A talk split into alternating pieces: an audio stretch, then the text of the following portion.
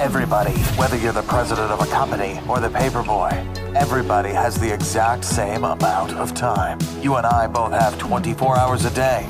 No more, no less. The question is, what do you do with your time?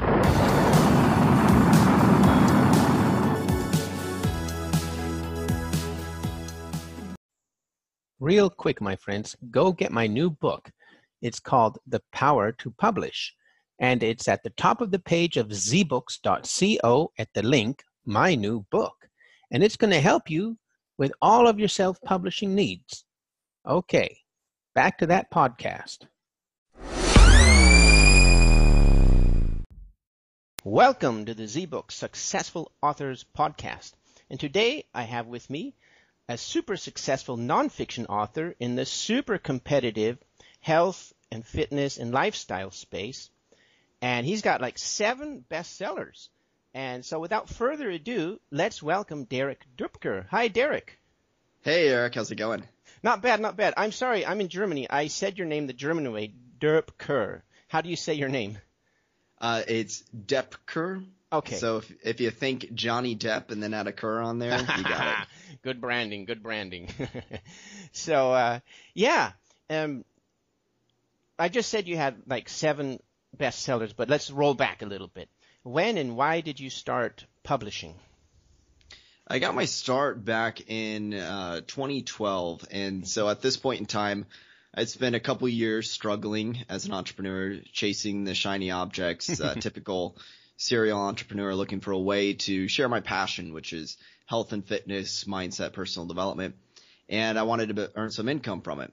And this was a point in time where I'd just moved out to Los Angeles at the beginning of 2011 to become a rock star Mm-hmm. and was, was pretty broke, sleeping on an air mattress and Yeah. I was a valet parker delivering Yeah. hot wings. And so it was, you know, looking Yeah. for that opportunity that was going to generate some income. So, Yeah. uh, the online business and and whatever I could do, I started with blogging, YouTube videos, creating a, a course.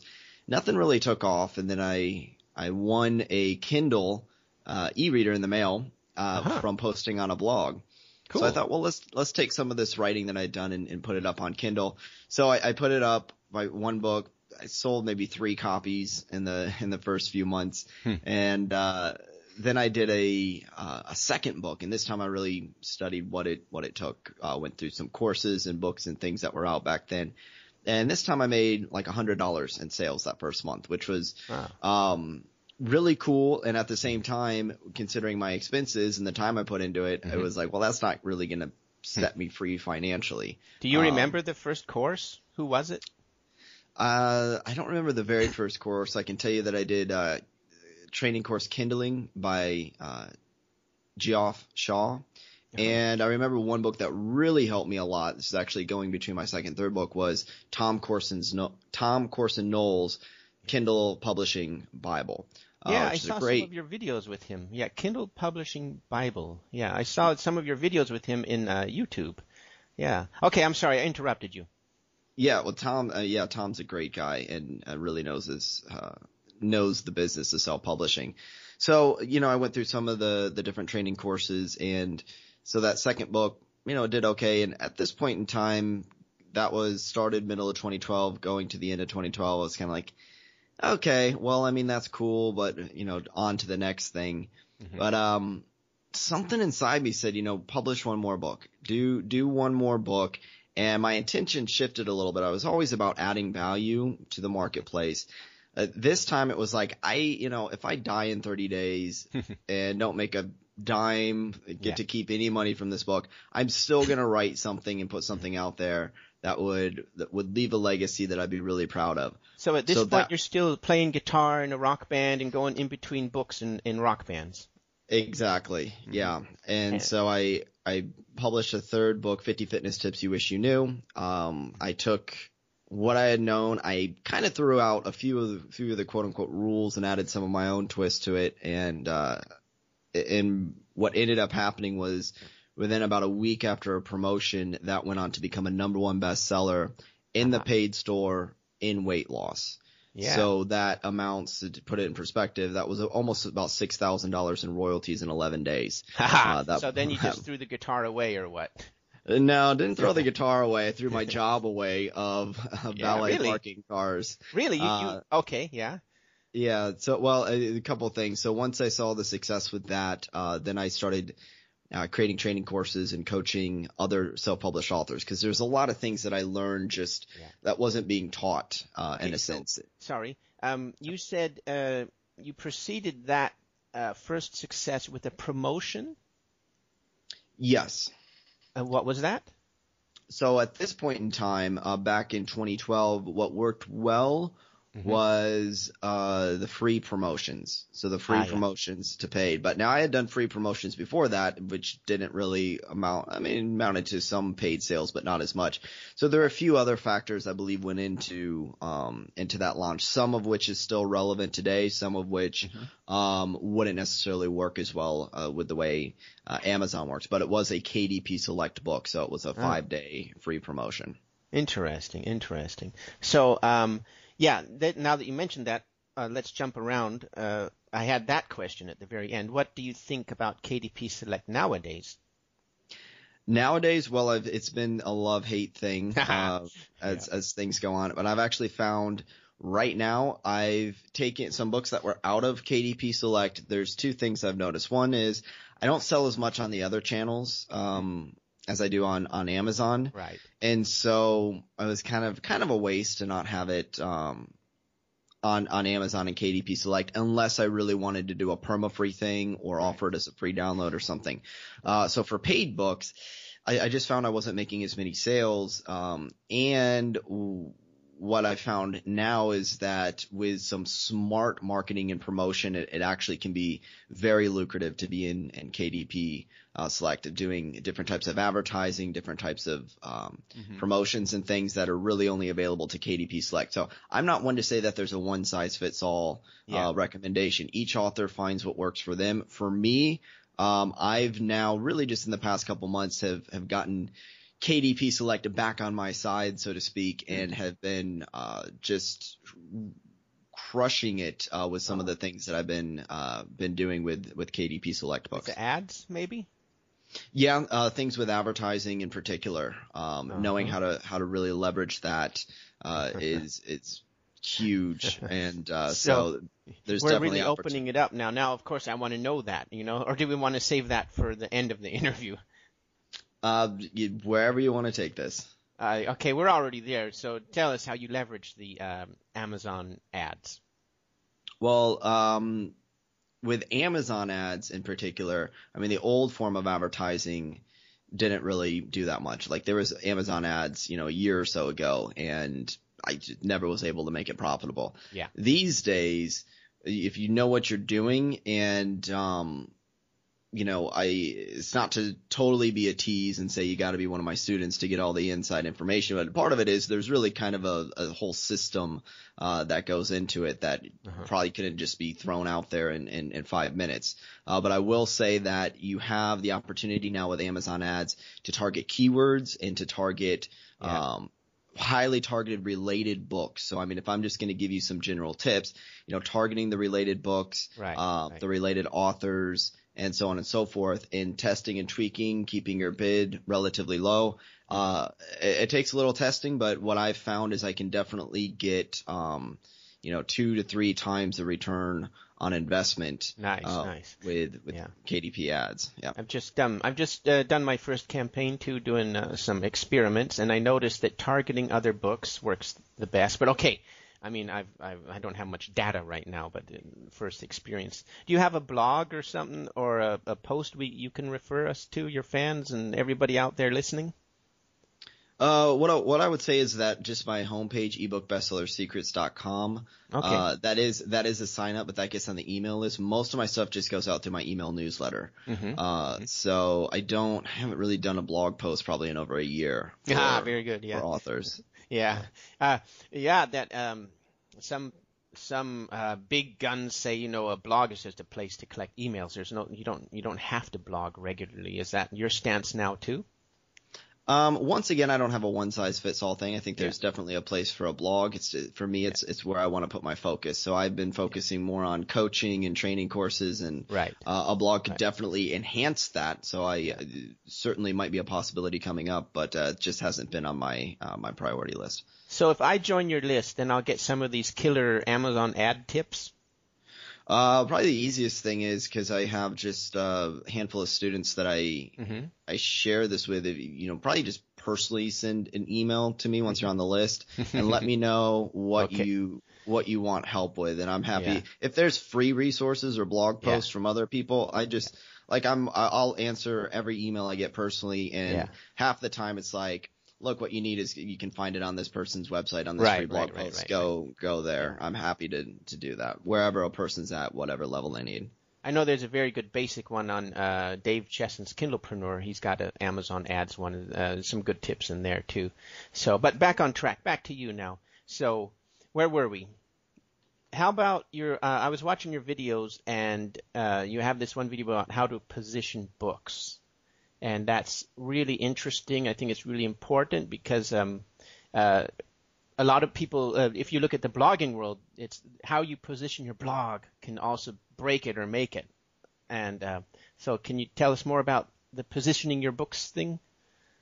Absolutely, and and even to just sort of tie into what we're talking about with advertising or promotions, whether that's mm-hmm. you know Amazon or Facebook advertising or these book promotion sites. You know, a lot of times I notice authors are really wondering, you know, how do I how do I market my book? How do I get exposure? Mm-hmm. And I'd say only about maybe 10 to 20% of the authors that I work with, they really need to be asking themselves that question at the point that they're at. Most of the time when I look at an author's books, I see that they need to start back from kind of square one, which is, uh, partly market research and creating a captivating uh, hook for their book or right. a, a, message, a cover, to where when people see it, they're actually enticed to check it out. Because you can get in front of a million people, and if they look at it and they're not interested, then it, it's not going to matter. So yeah. you have yeah. to have that right positioning and captivate people, knowing about you know the right copywriting, the mm-hmm. right psychology. That's where the vast majority of my attention goes. Because actually these days, getting traffic to a book mm-hmm. uh, is relatively easy. I mean, right. free ways, but especially even just willing to pay a small amount of money um, yeah. in, in, advertising. The, the traffic part is, and I don't want to say it's easy as in there's not things to tweak and, and test, yeah. but really that's the mm-hmm. secondary, that's, yeah. that's the second part of the process. First part is making sure it's captivating. So I'll give a, a very quick, um, quick uh, tip for positioning a nonfiction book, mm-hmm. and that is ABCD. It's the ABCD formula for the book title and even the description. A is you have to do this A or else nothing else matters. And that is get their attention. Mm-hmm. So is it attention grabbing? And then B, okay. is it, be- is it believable? So okay. yeah, I'll slow, I'll slow down a little bit. No, I'm uh, writing along. Go ahead. Go ahead. For everyone, for everyone listening, taking notes, believable. Now this may or may not be relevant in the title, but if it's like how to make a million dollars overnight, you yeah. know, that might be the yeah. most oh my god, that's the most amazing thing ever. But if people don't believe it, then it's going to lose their interest. C uh, is the other big thing, and that is curiosity. Yeah. Does it make them curious to check it out? Yeah. And curiosity that, gap, huh? Yeah. Is it something that they care about and feel? Here's here's the thing with with curiosity. Do they feel like they might not already know it? Because hmm. if people go, oh, I've probably heard that before oh, I yeah. probably already know that, then they're not going to be be curious, even if the information is good. Yeah, so how do you sounds like clickbait? Yeah. So how do you how do you present it in the title and or description that gets people curious, which is basically they got to care about it and they got to feel like they don't already know it. And then that ties into the the fourth letter D, which is different. What makes this book different? Now you don't have to reinvent the wheel because people will buy multiple books on a topic, but is there something that makes it a little different? And this is where I see some authors, it's like, um, the book titles like how to start an online business, how yeah. to sell more books, uh, how to lose weight. Like, yeah, that's a benefit. People uh-huh. want that, but it just sounds generic and like yeah. the billions of other books on the topic. Mm-hmm. So putting a lot of time, I put a lot of time like um, mm-hmm. it, it, it, could be days of time in the the title brainstorming and surveying yeah. a title and it could be days and days spent on the introduction and description of a book uh, and then there's actually less time spent just writing a chapter of the content um, compared to those key factors because that's what draws people in. Whereas some authors who struggle, they spend all their time crafting this book and then like their title and description and things are almost like an afterthought, something that they just kind of throw, throw yeah. on there. And you think really... that is the like is that like the number one position is is is your first your copy because that's the first thing they see, right? Is that is that where you put most of the weight on?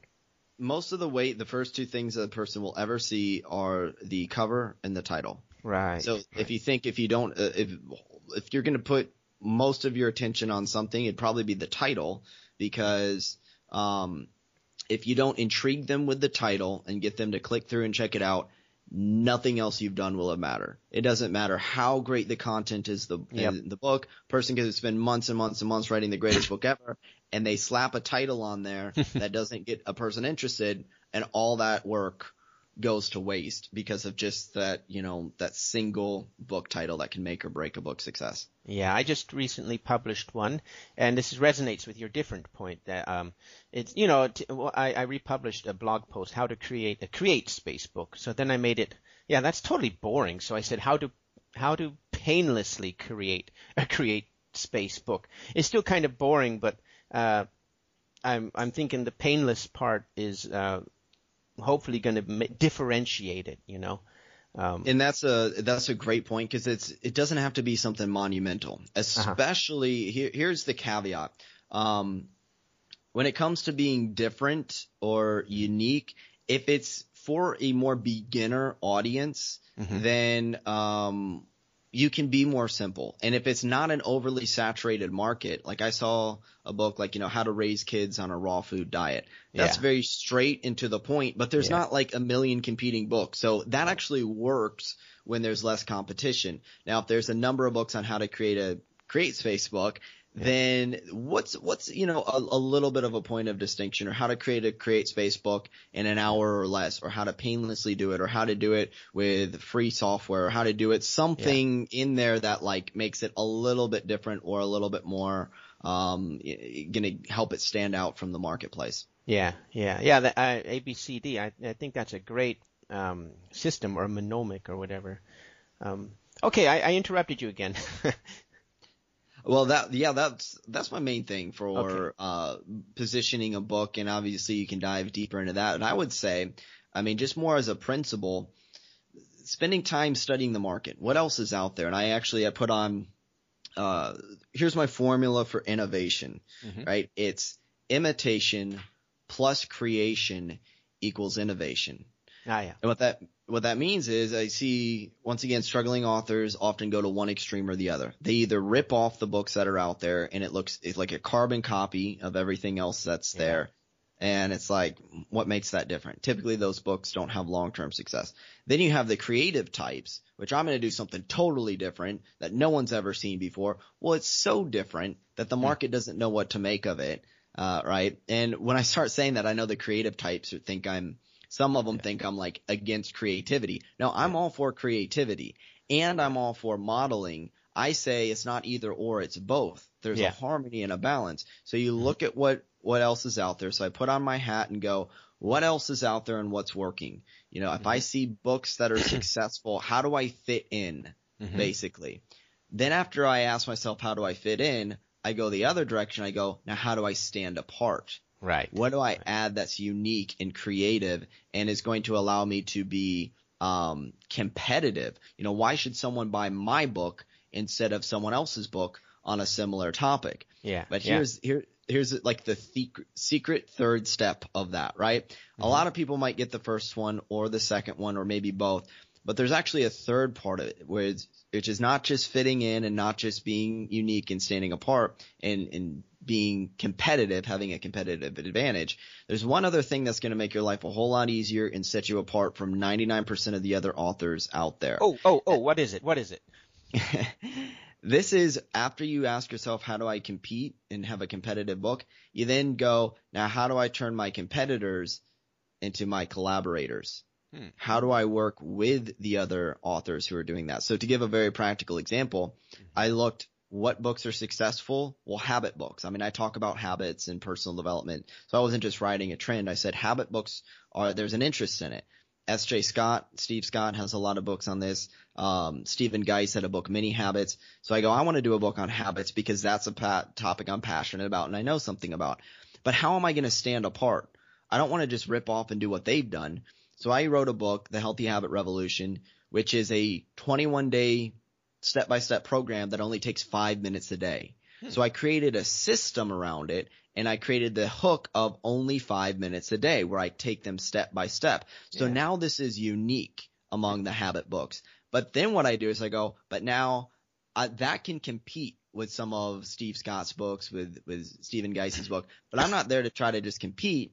Mm-hmm. After I do that, I contact them and I go, would you like to be a contributor to this book and add a bonus chapter? And yeah. in my book, I'm recommending the book Mini Habits because I think my book and the book Mini Habits work better together when you have both of them. It's not one versus the other. So now these authors are promoting my book. I'm promoting their book. We're actually working together to up level all of our work at the end of the day. But the reason I was able to do that is because my book was, was unique enough that it wasn't like they would just go, well, why should I promote your book? It's exactly like mine. They go, oh, actually your book adds something that my mm-hmm. book doesn't. And I look at their book and say, your book adds something that mine doesn't. So it's, it's this sort of dance or almost kind of like you, I say it like you're wearing different hats you do think in terms of competition for a period of time in order to come up with a, a catchy hook, but then you take that hat off and put on the, the, other hat, which says, now let's all work together to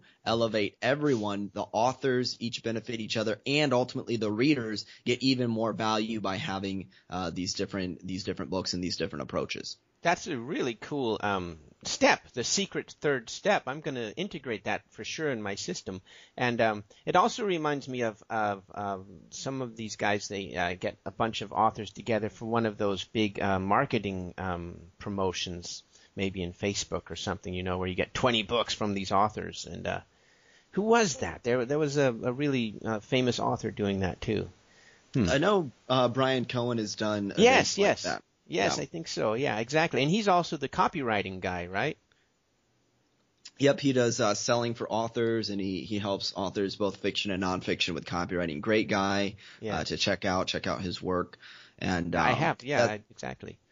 That's that's exactly it. I mean, he he's created something based on this principle. So there's principles and there's strategies. Mm-hmm. The Facebook group is a particular strategy, but the principle, which is more the big picture concept, is work with other authors and other authors promoting authors promoting each other you know the authors all win the readers all win the readers get different perspective and that's the big thing yeah. people are not buying your information and this is more nonfiction that i'm talking about but in fiction it's basically they're not buying just the the story right they're buying the style or the yeah. delivery they're not buying what you say they're buying how you say it Mm-hmm. Otherwise, people, if wanted to lose weight, they would read like a human physiology encyclopedia yeah. in a you know if they want to exercise Wikipedia yeah they'd read something like that but they're like that's boring I don't want that I want someone to put it in terms that I understand or with examples or with stories or make it entertaining and so people aren't buying your information they're buying your perspective not buying what you say they buy how, how you say it which is why you can talk about some of the same things other people have talked about but when you add your own style and mm-hmm. your own packaging yeah. Yeah. to it that's what people really want to buy. That's what one of I think it was in one of your videos that really resonated too, you know, because when I talk to other people about making books and they say, "Oh, that's already been done," you say, "Oh man, what a what a what a cop out, man! You know, it hasn't been done by you or in your way, you know." And it, but you know, you hear it all the time from some people, and basically they just they don't want to try. It's the loser mentality, I guess. I don't know, but yeah, yeah. It, it hasn't been done by you in your way, you know. So yeah, that really resonated. Um, and that yeah. was something I, I struggled with at first. It's like, who am I, especially in health and fit? Who am I to write a health and fitness book? I don't have the qualifications. I'm just some dude that's a valet parker. Uh, there's like millions of health and fitness books out there. And when I learned about the perspective, and here's what made it made it click for me. Have you ever heard someone share a piece of advice or say something, and when you hear one person say it, for some reason, the tone, the way they say it, the way they word it, it just suddenly clicks. And Yeah. it's like you might have heard it a hundred times before, but all of a sudden they say it the right way at the right time, and it's like from them, like you needed to hear it from them. Yeah. If you've ever had that experience, then that is you have your own firsthand experience. That is, it's not just what's being said or or whatever. It's who is saying it and how are they saying it, and you will be that person for someone else. Your style, your presentation. Yeah. That someone needs to hear it from you, and they won't get it from anyone else unless it comes from uh, the way you have to say it. Which is why it's important not to just do the imitation part and carbon copy what everyone else is doing, but add your own personality and be willing to say, this is how I want to say it and how I want to do it. And it'll probably turn some people off, but it will also get some other people turned on to you in your unique style. Yeah, yeah, yeah, that's excellent. Um, okay, yeah, okay. So, tell us about your seven bestsellers. Which one of your books is or was the most successful? For an initial launch, it would have been uh, 50 fitness tips you wish you knew. And uh, I've since run several BookBub promotions for it, which has Ah. generated thousands of sales. However, for um, in the past couple years, I released the Healthy Habit Revolution and now Breakthrough Your BS. Yeah. And Breakthrough Your BS right now is currently my top um, Huh. selling book, and that was it's been well after the launch. It hasn't been on a promotion recently. This is actually now uh, learning how to get more organic sales and through advertising and different things. Yeah. So, um, in 50 fitness tips you wish you knew is not as high of a seller. So there's a there's a good lesson there in that um, you know a book that uh, even if a book has launched and didn't do as successful. Well, I didn't really cover this, but I'll say this. Some of the books that uh, launched and maybe didn't have the biggest launch or the best ever, the top sales days for some of my books came months down the road or a year or two after they were released. Interesting. yeah. So even though Amazon in particular loves newer books and gives a lot of extra juice to newer books, Right. it's it, it's not like the end of the world if a book launch doesn't go successful. Yeah. You can always repackage it, relaunch it, run promotions, pick the steam back up. Uh, and I've noticed actually now Amazon, I, I sense, and this is from talking to some other authors, is now starting to reward more the consistent sales Yeah. and not so much just the, oh, you Yeah. can get a huge spike of sales in a, in a day or so. Yeah, the long game. Yeah. So that one resonates with me too because I've got a couple books and one and one of them sells itself. No advertising, no nothing. You know, the books that I put all the money into for a big launch, you know, you get the spike and then they just disappear into oblivion. And this other book, one of my kids' books, is just chugging along, making 100, 200 bucks every, you know, whatever, two, three weeks, you know. So when you see something like that, you've got maybe, I don't know, a mini hit or an evergreen book like that, do you readjust your strategy? Do you then go, okay, I'm going to make a sequel for that book, or or do you readjust and for that, or what do you do? Um, one thing you'll always hear me say, uh, is, is probably, it depends. So that's, that's typically my, my answer because it really does depend on what your goals are. You Yeah. know, so obviously the, the common, you know, thought process would be, yeah, you got to hit, keep going. Uh, another common thought, um, process, I believe it was Mike Shreve. You can remind me if this is who said it was like he puts out a bunch of books Yeah. and sees, uh, you know, which one, which one's a hit. So there's no pressure for any one book to be successful. Right. You put things out there, you see what uh, takes off, and then you sort of double down once you have a winner. Uh, so Yeah. that's certainly a valid approach. At the same time, I wouldn't tell someone to force themselves to keep writing books that they're not passionate or that they just Yeah. like they can't stand it. Um, because there's plenty of ways to make uh, make an income. There's plenty of ways to make an impact in all kinds of genres with multiple strategies. So Oh yeah, uh, definitely, huh? It, it depends on uh, what a person wants to do, but yeah, I mean, generally speaking, if you got something that you say, "Hey, this is taking off, this is doing well," it's got momentum. It's Mm. certainly easier to build upon something that's already got some momentum and add to it, as opposed to, okay, I'm going to start from scratch, which is Right. why it's generally good for an author to stick with a particular niche or Yeah. um and not spread themselves out so thin that they can't really get a a big audience or uh backing behind one one thing in particular. Right. So that's right into my next question. So how do you or do you build your audience before launch? we were just talking about, yeah, okay, you get these big launches with the spike, and Amazon maybe changing their algorithm for more long game. So do you, how do you build your audience?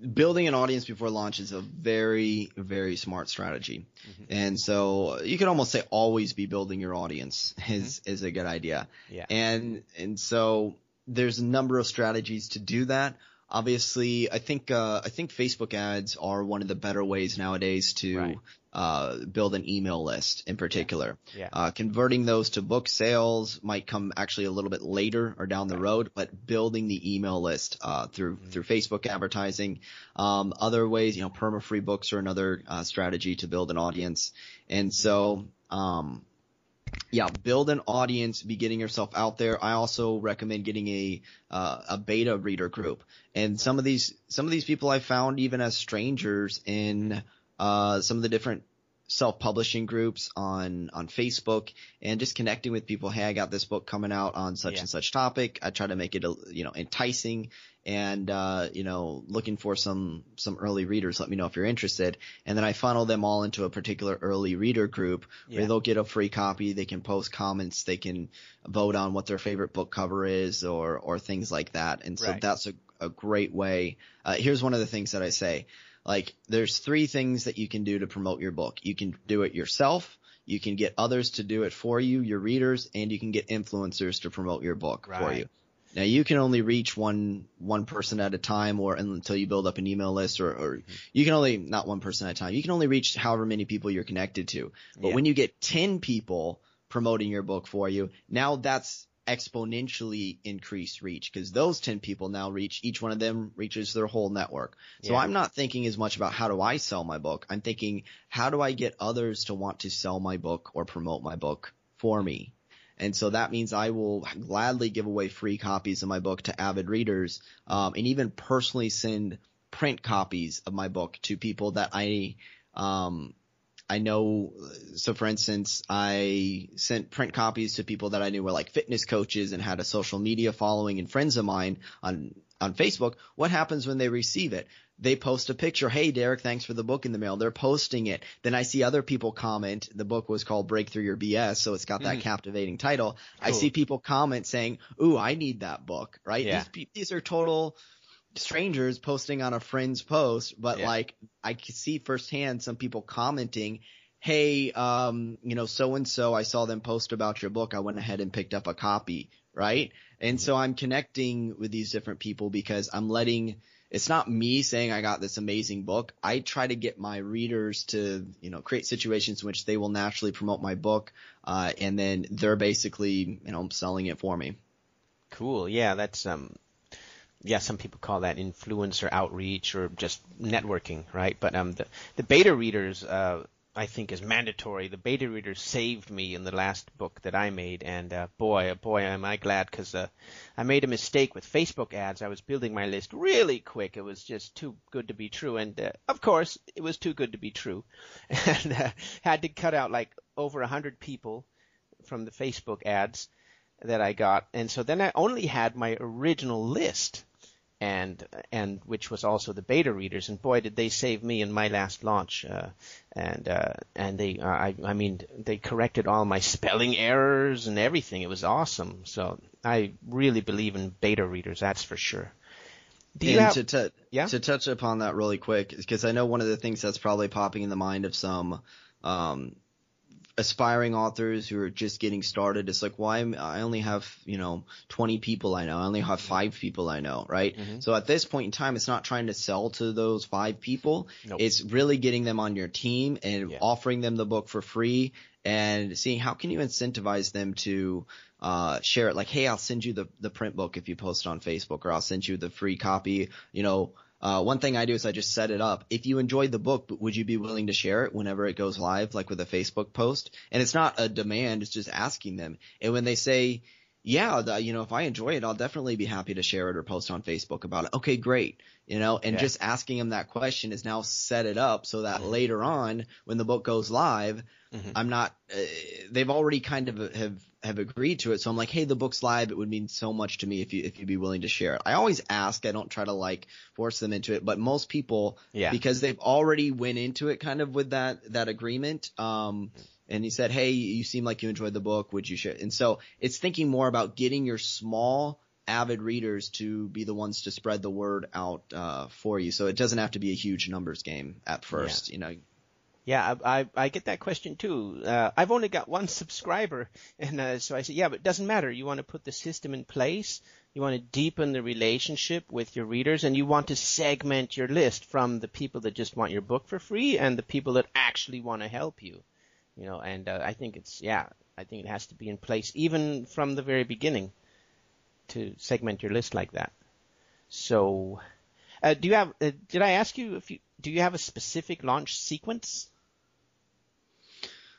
So what I did for my last book, and I'm I'm always experimenting, um, was I did a a KDP Select promotion, and I did five days free into a 99 cent um, promotion for another, let's say five to seven days, I believe it was. And so I promoted on the free sites I could. I promoted on the 99 cent sites uh, that were out there, and I definitely I believe in um, just from from the effort and return on investment. It's well worthwhile to spend uh, and invest some money in, in advertising on these book promotion sites. Not Yeah. every site, but the the quality ones. Um, for instance, Buck Books is one of Right. the the bigger ones. Yeah. Uh, and so, um, and let's see, Freebooksy's a, a good one for, for free books and, and so on and Oh. so forth. So there's a small handful of, of sites that actually really deliver good results. So investing in that as well as, uh, emailing my list, which I, I've built up over the past couple years and, uh, the beta readers. And then that's, that's typically it. I will also offer, um, the people on my list, I want to reward them for being on my list. So, Right. uh, the idea that I'm not going to tell them about it being free, um, Hmm. and only tell them about it being 99 cents, I'm like, eh, that's kind of unfair to them for being my avid readers. But I know that they're also the most likely to spend money on the book and most likely to drive it up the sales rank. So here's what I do. I say, look, it's going to be free for these days and then it's going to go to 99 cents. Right. You can get it for free these days if you want and great. However, if you get it when it's 99 cents, I'm going to throw in an extra bonus for you. And I don't remember offhand what the bonus was, but I know I think if they got the print book and the ebook, then I'd include the audiobook for free once it was available. Ah, or if they nice. got the ebook, I'd include something else, some other Mhm. bonus for them. So I'm just I'm transparent about it, and then that way some people are still just going to get it when it's on the free promotion, but I can still get paid book sales to my list once it's on 99 cent or even Right. uh, full price by just saying now I'm going to throw in this extra thing if if you can wait a day or two and and get it when it's uh uh when it's actually a paid book. Yeah. So um, during this time, uh, you've already gotten reviews, or or what's your process for getting reviews? Yeah, so I definitely want to get about 10 reviews as soon as possible. Uh, so that's, uh, reaching out to, um, my, sort of my beta readers, my, my, uh, tribe of biggest followers. And I also use a, a software book review targeter to find some of the, uh, the reviewers on Amazon. And I reach out to them asking them, you know, would you be interested in, in this type of book? And the response is overwhelmingly positive Yeah. um, of people that are that are interested in it. And these are legitimate reviews. It's not you know, if they don't like it, they either won't post a review or they'll post. I mean, I'll get you know the occasional. I don't know if I've gotten any one star bad reviews from them, but I've gotten I think a three three star um, Hmm. Yeah. review, and I'm, the- I like that. Yeah. Yeah. Sorry. Is that the um, uh, Author Marketing Club, or what software was that? Uh, so Author Marketing Club has something similar, and Book Review Targeter is from Debbie Drum. Ah, And, okay. uh, yeah. Right. yeah so i've used i've used that and i love i love the software so Mm-hmm. uh those are that just makes life a lot easier i'm all about leverage and what's going to save me time uh that being said you could go a much slower way and just gradually kind of hustle for uh Yeah. connecting with people that being said i really i really only want honest reviews so i'm not trying to get reviews from Yeah. uh just a personal friend who's not going to read the book or but just post something positive. I don't care about that. It comes across as fake anyway. Yeah. And I'm not going to do I I don't want to do a review swap with someone who's Yeah. just reviewing a book because they're getting something out of it. I want people reading my book because they're actually interested in the book topic, and when they share their review, they're sharing what they actually Mhm. felt about it, uh, both from just kind of a, like say, an ethics standpoint, as well as just the quality of the reviews is going to be different Yeah. if it's kind of like a forced, quote unquote, forced review versus something Yeah, that's more yeah, yeah, yeah, yeah. Um, I heard that you have to have over 70 reviews on a book before you can even they'll even look at you at BookBub. What was your experience with BookBub? I've, I know I've gotten a feature with less reviews than that, um, although the book hasn't been featured again, but I believe it was, think the Healthy Habit Revolution, um, I could be wrong about which book it was, but definitely less than 70. That being, and I've seen other books with less than 70. Uh, That being said, it's so competitive, and especially as it gets more and more competitive, it's Yeah. a safe, a safe bet that the more reviews you have, uh, the better. Right, right, right.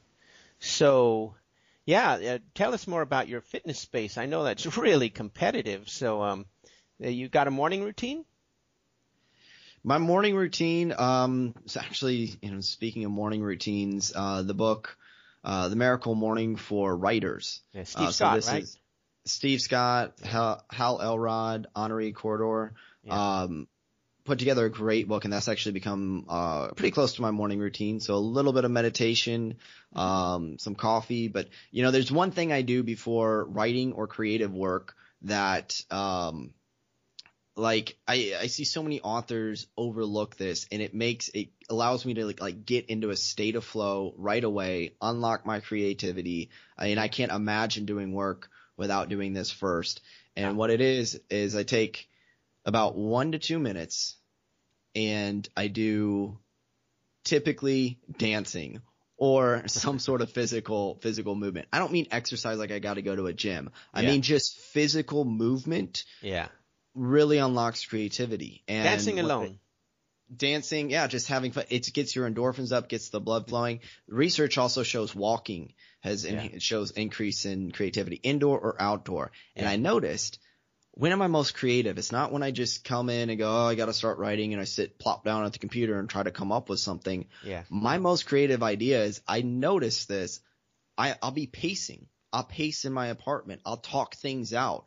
I'll uh, pace back and forth and go through a mock like video or presentation, and I'm like, oh man, that's a great idea. And then I jump on my computer and sit down, and type some notes, and then I get back up and I start pacing again. So you know, as as authors, we're typically spending a lot of time sitting down writing, and I, I believe it's important to look at uh, sometimes some physical movement in pacing or walking. It's like sharpening the axe Yep. before chopping down a tree. Yeah. So it's a two step process. First, get yourself into the physical, emotional state to be creative, and then go into the actual, uh, you know, Mhm. creative work of, you know, sitting there typing or writing. So it's the mind, body, spirit thing. The mind and the body are one. Exactly. And if you've Cool. ever had an experience where you've sat there and you've just like been banging your head against a wall, try to come up with something, or you force yourself to write and it's just like, this sucks versus a time where you've been into, imagine a time where you've been into like a perfect state of flow and ideas are coming out and everything's just, you have so many great ideas or you're not even trying to make it happen. The words are just flowing out. Yeah. I mean, yeah. how much how much of a difference is there between that and how much more empowered are you when you can tap into that flow state on Yeah. demand and, And that was from of the, sorry. yeah Uh, that was from Miracle Morning, just from that book? that um part of that's just my own observation and training Yeah. and background and personal development i mean like tony robbins is huge on states yeah, of and um, NLP, neuro linguistic programming, talks about state management. So uh, it, it's not by no means is it an original um, Mhm. idea. Uh, it's like I said, even just the research shows that the physical movement and the physical emotional state it will affect everything. If you've ever been in a bad mood or sick, or you're like, I just don't feel like doing anything, you you know firsthand how how your own uh, physical states can affect uh, the the work you do and the quality of it. I like uh, I like your dancing one because I used to be a big uh, swing dancing Lindy Hop, yeah, and uh, haven't done it wildly uh, for a while, but yeah, dancing is is a perfect example of that too. The mind and body thing, you know, you can't you can't dance when you're you're negative or down, you know, it's basically impossible. And, and if you do dance, then it it should bring you up, it will bring you up, you know. So um, I usually say um when when I get demotivated, I go watch a Zig Ziglar video or or uh, tape. What do you do? How do you stay motivated? Well, the, I mean, there's one thing uh, that I say about about motivation, and I, I, believe you wanted to touch upon this, and that is, you know, there's something that generates motivation. So I don't look yeah. necessarily just go right to the motivation. I go, what actually creates motivation? one thing, um, not the only thing, but one thing that generates motivation is momentum. Right. Momentum generates motivation. So if I'm talking about writing, you know, I might not feel like writing and I might procrastinate on doing it, but if I get myself to write even one sentence, open it up, write one sentence, it's mm-hmm. so much easier to just keep going and write a second sentence. So I, I, I give myself basically a really small target and I ask myself, it's the three magic words. I share this in a lot of different things. Can I just? And then I mm-hmm. find something so easy I'm guaranteed to say yes. Can I just write one sentence? Can I just brainstorm one idea and write it down? Yeah. And what I've what I've found, what most people find is that as you do this, once you get started, it's so much easier to keep going. Yeah. Uh, and so set the set the target small and then build from there as opposed to well can I just sit down and write for the next 3 hours the answer, your brain will very easily find an excuse not to do that. Can I just yeah. write down and sit down and write for 3 minutes and then I can quit if I want but can I just write for 3 minutes? You'd be amazed at how many times that 3 minutes turns into 10 minutes. And hey, yeah. that's better than nothing. And then maybe that 10 minutes sometimes turns into 30 minutes or an hour. Mm-hmm. And then by the time you're into it, I mean, three hours is a long time for a single session, but yeah. I mean, uh, a five minute session can very easily turn into 30 minutes to 60 minutes without you even consciously trying because all of a sudden you get mm-hmm. into a zone. So how do you deal with interruptions? Because I hate it when I'm in the zone and then get interrupted, of course. And uh, or do you lock yourself in a room in, in the basement? well, I mean, it's it's managing um, your environment. So obviously, this is more practical for some people in some situations than others. But I mean, generally, it's creating it like a call sort of like a sacred space. So if that's shutting off my phone, um, mm-hmm. like unless you're expecting there to be an emergency, there was a point in human history where we didn't have cell phones and someone that could be yeah, demanding I our. That I think I remember that. I don't know. I mean, I'm younger, but I still remember a little bit. Um, like, yeah. but it, we have the sense that like people don't need to hear back from you right this second, unless it's an emergency, you can create a space where people don't need to get in touch. Or if it's your own distractions, for me, it could be Facebook or, mm-hmm. you know, email. Um, being more conscious about it. There's things uh, that can be done to like block the sites. I haven't messed with them myself. I know some people find that effective, uh, and also letting people know. Um, for some people that have family or other people that can um, wants to come in and, and yeah. sort of demand some of that time, it, it's treating it, it's, it's, setting a boundary and treating it like this is like work. Like if I'm in the middle of work, um, I know for for myself, you know, I could be at home visiting family. I'm working on something. It's easy to be like, oh, Derek's just on the computer. We can like ask him what he needs. But it's like, well, no. If you, my sister's a nurse. Like if she's in the middle of a, you know, in the hospital, you wouldn't just come in and like interrupt her while she's like working with a patient. Like she's at work. Like there's a there's kind of a, a, boundary there. You don't really interrupt people unless they it's something really important. So letting people know this is my work. This is like in, this is important to me and training the people in your life to respect it and and respect it uh, you know, in terms of yeah. the level that you um, allow it to be respected and, and, the boundaries that you put up. So that's the general answer. I mean, there can be a lot of different things yeah. depending on what yeah. the uh, the distraction is. It's my current challenge because you know, family man with kids and stuff, and you, you have no more space. that's you know. So, um, but you in, uh, mentioned an interesting thing. You're you're young, right? So um, I'm totally off topic right now. But so let's do the young test. So, did you ever own a cassette deck? Yes. Okay. Did you ever own vinyl? No. Aha. And okay, then I don't need to ask you the next one. Did you ever have an eight track cassette player? You know? Absolutely not. ah, you young man, you. Uh, I'm dating myself here, so I better shut up, huh? okay. So you did have a cassette deck, though.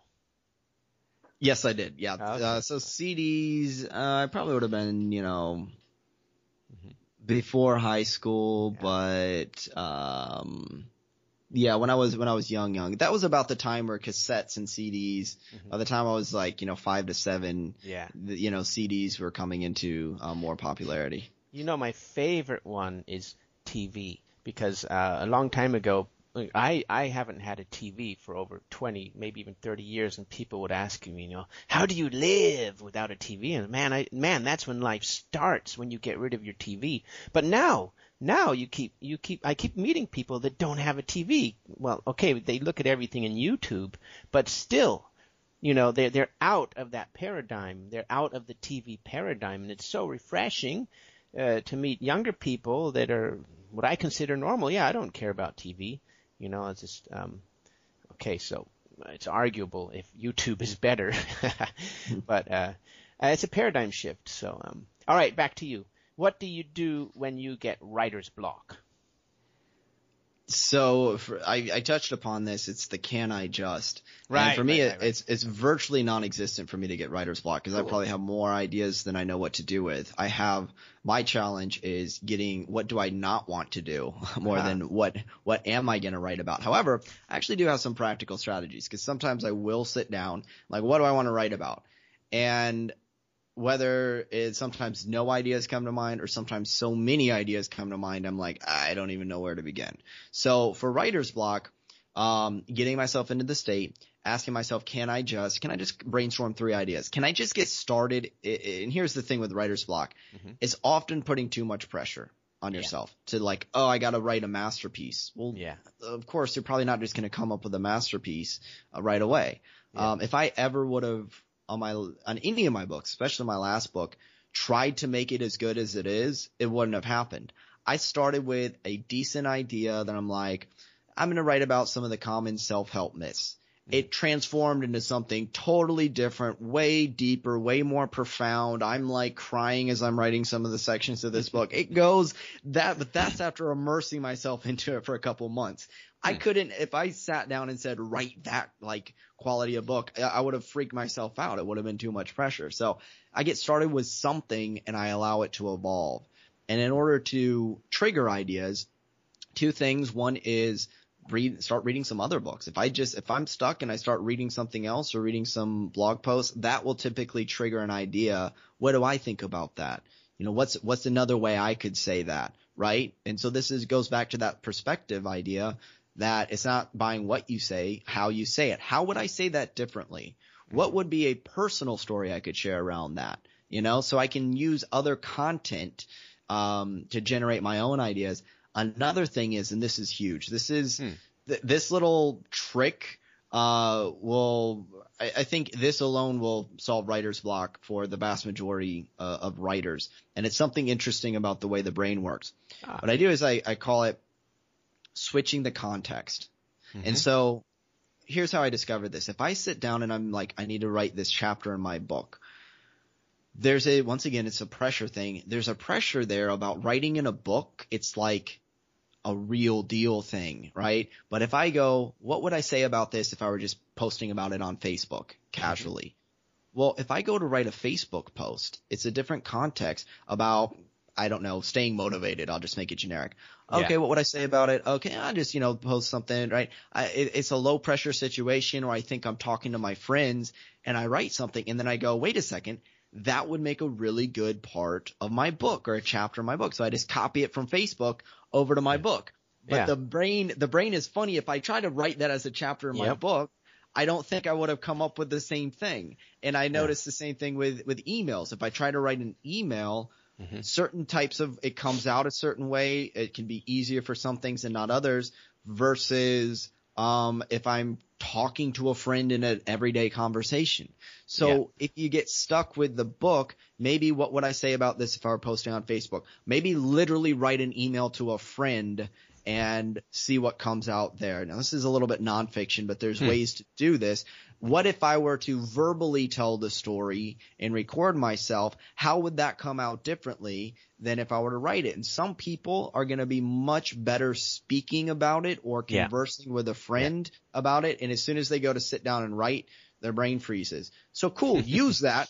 Go have a conversation with a friend, hit record, have Yeah. a great conversation. Cause if you've ever noticed, sometimes like gold nuggets come out when you're just talking about it and you're not Yeah. thinking about it. And it's like, but I could never have come up with that if I were to like sit down at a computer and just try to like type it out from scratch. Yeah, yeah. So, so the challenge there is to get them down on paper. Then, you know. Yeah, essentially, you know, recording. That's my that was my start. Actually, was recording videos and then Uh-huh. taking that and and then typing it out. So I didn't start as a writer. I started out as a guy that just recorded videos. So I guarantee there's a lot of things we're talking about and things that I'm saying in this conversation Yeah. that I might not have thought of or or said if I were to just be like, okay, now Derek, sit down and write for an hour on book publishing or whatever.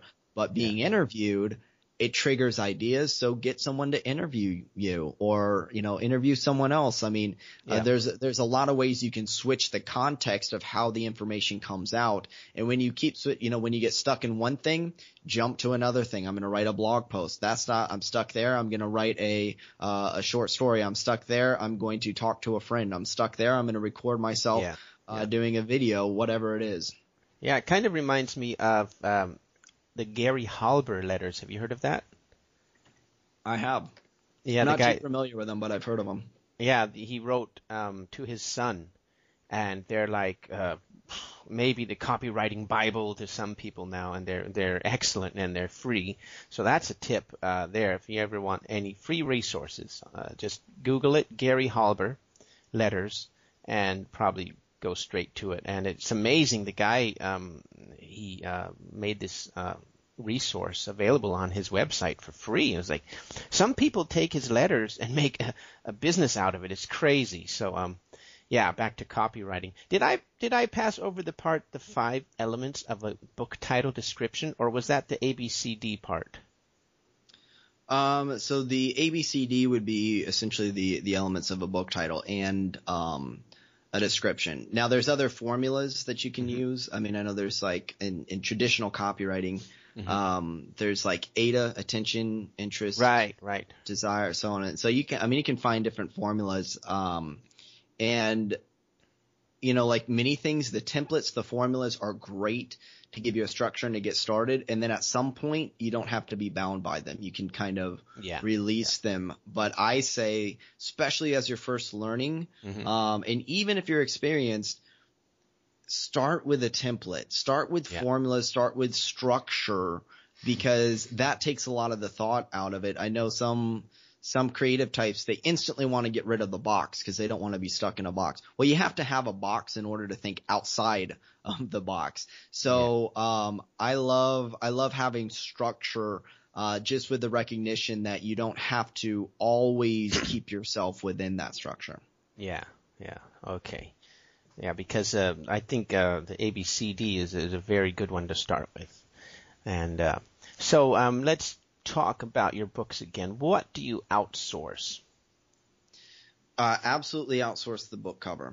I would say that that's a great thing for really any any author, unless you have graphic design experience or know what you're doing. Yeah. I see so many um, authors kind of sabotage their Yeah. their books potentially because they try to do the cover themselves. Uh, once again, if you have the experience, I'm not saying never do your own cover, but uh, Yeah.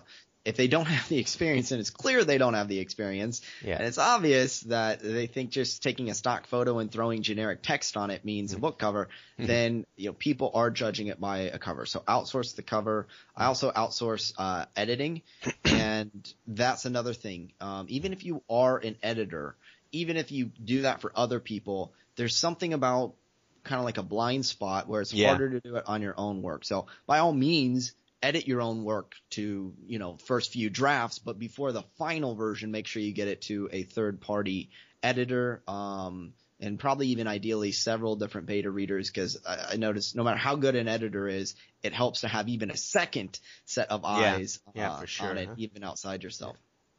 Yeah. Um, sometimes what I do is I read my stuff backwards so that I don't, you know, get in the groove, you know. But uh, I I wouldn't make um, pass that along as a tip or anything. so um, uh, the covers. And uh, yeah, I read somewhere uh, you have seven seconds to hook your reader when they go, or your prospective customer in Amazon, yeah, because it's very visual. So they go into the Amazon, they see the Amazon sales page, and I don't remember where, but somewhere it said seven seconds, the cover and the title. If you don't get them with that, and then they don't read the description, and uh, so that's yeah, sounds about right. Okay, What is or who is your favorite author right now? It's always hard to have a favorite. Yeah. Um, so I would say I mentioned, you know, as as far as a you know personal reading author, I don't I don't know if there's anyone that comes to mind. I would say that for um, modeling success as an author, as a self-published author, uh, who I mentioned earlier, Steve Scott. I Yeah. definitely look at him as uh, an example of what can be done in this business, and he's got a great, great training, great podcast, uh, Yeah. all that. So I, I look at him as sort of a role model. Me too. He's my hero. Uh, another, just like you said, momentum generates mo- motivation, and boy, does he have momentum. He has, he has a book palette of like 40 books, you know, and uh, what did he, he wrote 10 books in one year or something? Like crazy, you know. Yeah. So, my new favorite question is, what do you wish you knew then that you knew now? Oof. Um, that's I'd say most of my work is essentially the things that I wish I knew earlier. Uh, where I like Yeah. I share with authors, um, even my book 50 Fitness Tips You Wish You Knew. The the inspiration was what did I wish I knew 10 years ago? And then when I started coaching authors, what did I wish I knew when I first started? There's a lot of different um, answers to that, and I would say that as a general thing, this is something that comes up when I'm when I'm coaching authors, and I know it's something I can relate to, is really looking for like what's the right answer, what's the right what's the right answer, what's the best approach, and recognizing that there is no one right answer, mm-hmm. and there is no one best strategy. That's why it can seem overwhelming and confusing. Well, I heard this works, but someone else said it didn't work, and they tried this, and I heard one guru said to do this, but another person said that, and I'm trying to, and people get so confused, and it's like, look, they're all right, and yet maybe none of them are right for you. And so take what you can learn from that and also be willing to experiment and recognize that your path is unique to you. That doesn't mean try to reinvent the wheel and don't learn from proven strategies. Mm-hmm. It also doesn't mean that you can, you know, carbon copy exactly what someone else does and expect it to, to totally work. So be willing to explore and treat it like a game and have fun with it in which you learn the rules, you learn some good strategies, and at the same time, you're not so attached to them that you can't try something new. And I'd say that a lot of my success came from the earliest first best-selling book to up till now what I'm noticing it came when I was willing to go I have no idea if this is going to work Yeah. but let, let's give it a shot. And hey you know I might lose a few sales I might lose a mm-hmm. quote unquote lose a little bit of money but here's the thing. You can't ever really lose anything when you value lessons more than successes. Hmm. And so as long as I got the lessons from it Yeah. then I could turn around and take, okay, I tried, I spent $50 on that. It didn't really work, but I learned something so valuable that now I made $500 from that lesson. Well, did I lose $50 or did I just make, you know, 500 or 450 by the time it's done, right? So it's valuing, uh, the lessons and then treating it like, uh, kind of like an experiment. Interesting. Yeah, they they say one of the biggest um, entrepreneur mistakes is underestimating the value of your time. And kind of what you were talking about there kind of translates into that for me. And uh, so, so let's 80-20 it. What is your number one most effective marketing method? I mean, your experiences now that you've tried a bunch of stuff. Hmm. Well, I mean, the most effective marketing method, and this is going to sound um, maybe obvious or or you know, something like that. It's create a book that readers will love so much, and people will love it so much that they'll share it for you. Hmm. And so, yeah, there's a lot of ways to get exposure and promotion, but consider this. Uh, Do you have a book that people are going to love and tell other people about? Because if you look at where most book sales come from, it's referrals and things. And if you can do that, you can get a lot of other things working in your favor, including having highly influential people share your book. When I look at the most successful books, it's hard to say what the number one most effective thing is because it's kind of like what's the number one most important organ in your body? Well, is it is it the brain? Well, try to have a functioning Yeah. brain without a heart, right? There's a I good mean, joke about that one, you know? yeah.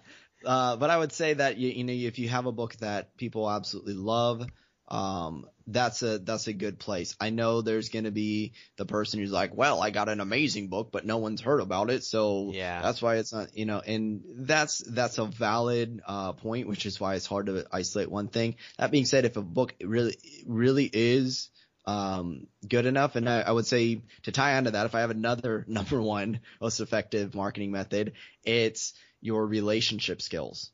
It's your ability to build relationships and network because if you can do that, you can have a lot of my book promotions and, and exposure has been for quote unquote free Yeah. because it's come from forming relationships with people who then share my book. I know how to connect with people. I know how to connect with my readers in a way where where they'll be um, inspired to want to share my book. And if you think about someone in your life where you would go out of your way to help that person and to support them, Mhm. that's a relationship. That's genuine connection. yeah. Isn't there a lot of value in that? I mean, how can you even place a a financial number on that? It's it's almost priceless. And you can Yeah. say if I were to equate it to money, I mean, tens of thousands of dollars worth of advertising has been given to me for free in a sense from relationships and cultivating genuine, sincere relationships. Yeah. Yep. Words of wisdom. I hear you. Cool. Okay. So, okay, well, what are you working on now? Any new projects? So what, what's in the future? More music or more books or videos? There will always be more of all of those. And uh, so yeah, new trainings for authors, especially around advertising books and you know really just creating. I love working with authors that want to uh, write a book that's uh, say in the nonfiction space that's meant to make a difference in the world and something from the heart meant to have impact and helping authors that can craft the message in a way that it will have impact and will reach people. So uh, more coaching, more live events, more speaking, especially for the brand new authors, as well as uh, ongoing trainings and, and whatnot for established authors or aspiring authors that want to know just you know some cool marketing strategies and whatnot. And uh, I'd say coaching is a big thing. I really want to find a, uh, Yeah. a small group, creating an inner circle right now of just really committed authors that I want to give some more one-on-one time Yeah. uh, to to um, because that's that's the big thing. So many so many authors um, that are struggling will try to do it themselves, whereas the savvy, successful authors will often have a coach, mentors, people that they get help with and, and feedback. Yeah. And so the quickest path to success and the quickest way to overcome overwhelm is just get someone on your team to help you. And I have my coaches, I have my mentors, um, and you know that's if you look at the most successful people in the world, that's what they do. But still, for some reason, there's certain authors out there that have the mentality like they can do it themselves, as if they can. Yeah. like They just want to Um, write. yeah, and it's like, well, I mean, most people didn't go to school to become a like a surgeon, uh, and just read a few textbooks and figured that they could they could get it. They had they had some Yeah. they had some instructors, they had some practice, they had some a number of things in place more than just reading a few textbooks or Yeah. watching a few training videos. And Yeah. uh, while this not as complicated as doing surgery, it really is like any other skill in that there's uh, you want to have some coaches, you want to have some different layers of of learning to really get the process down. So do you have a, a live event coming up? Um, I'm going to be speaking at a few different events, things for uh, fitness professionals and whatnot. Uh, but most of my live events for authors are um, not live in person, but live via webinar uh, and whatnot. So um, So where Yeah, do so we it- find you? Where where you're looking? You wanted to do more one-to-one coaching in the future. So where where do they find you? You can uh, find my websites ebookbestsellersecrets.com and you can email me because I only take a handful of students kind of based on my schedule info at ebookbestsellersecrets.com and you can check with me see if uh, if I have some openings for uh, for coaching and then we'll talk and see if it's if it's a good fit based on what you're trying to do. That's pretty cool, Derek. It's been real, man. Thanks thanks a lot for your wisdom, and uh, I hope to see you on the show someday again. All right, thank you so much for having me on, Eric, and uh, for the great uh, great questions. Glad I could share uh, share some some wisdom with yeah, you. Yeah, and anything else? You, did I forget anything? Uh, no, I'm I'm good. All right, man. Well, thanks for being here, and let's do a follow up someday. All right, sounds good. Right on. See ya.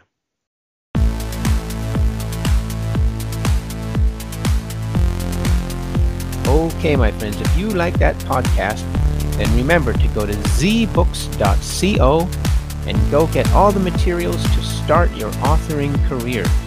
We have a seven day challenge every week, so there's no excuse to not finish your book.